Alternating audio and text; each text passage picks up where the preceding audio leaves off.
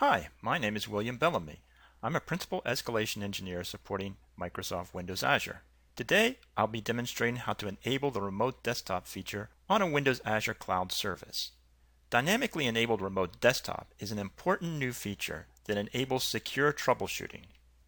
Many times, Remote Desktop is not enabled during deployment because of security concerns. In this demonstration, I will show how to enable Remote Desktop at runtime in the Windows Azure Management Portal and then disable it.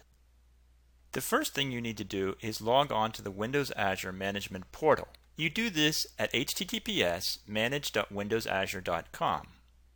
From there, you can choose the cloud service on which you want to enable Remote Desktop.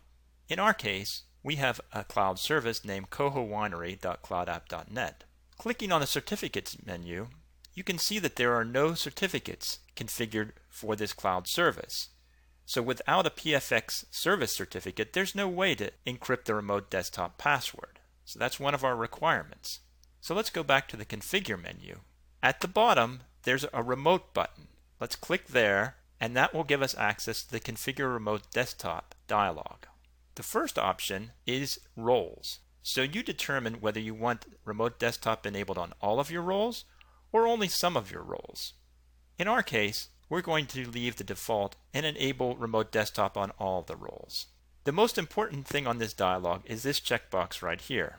When you check it, you are enabling remote desktop as soon as you click on the complete button at the bottom. So that gives you access to three vital pieces of information, the username, the password, and the expires on date.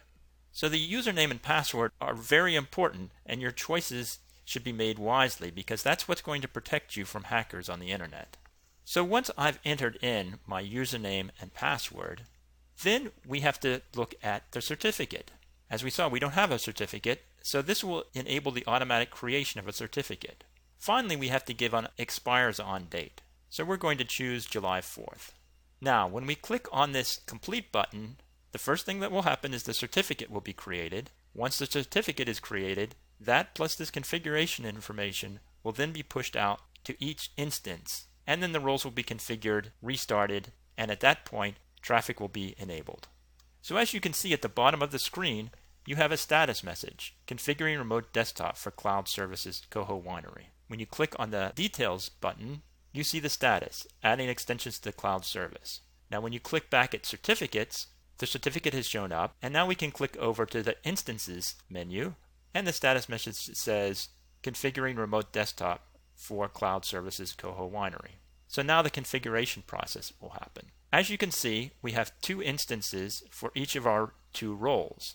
Now what that enables is that we can use the update domains so that we have continuity of service. While the two instances in underscore 0 are being updated, the two other instances in underscore 1 are going to stay running. Once the first set of two instances are updated, then the second two will be updated. So now you can see the first two sets have been updated. So now, when you click on that instance, you can see at the bottom there's a connect button. So let's click on the connect button.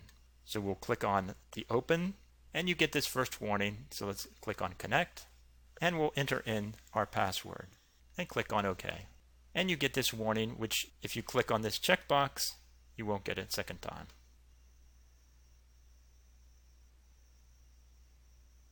And as you can see, we have now connected to one of our instances. Now, let's say you've run your troubleshooting and you'd like to lock your instances back down. So you'd like to disable remote desktop. The process is the same. You click on configure menu, then the remote button at the bottom, you uncheck this enable remote desktop and you click on the complete button.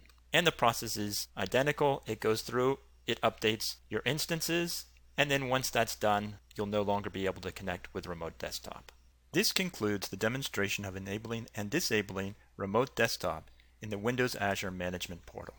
In this video, I've demonstrated how to dynamically enable and disable the remote desktop feature from the Windows Azure Management Portal. Thank you for watching and I look forward to seeing your great cloud services on Windows Azure.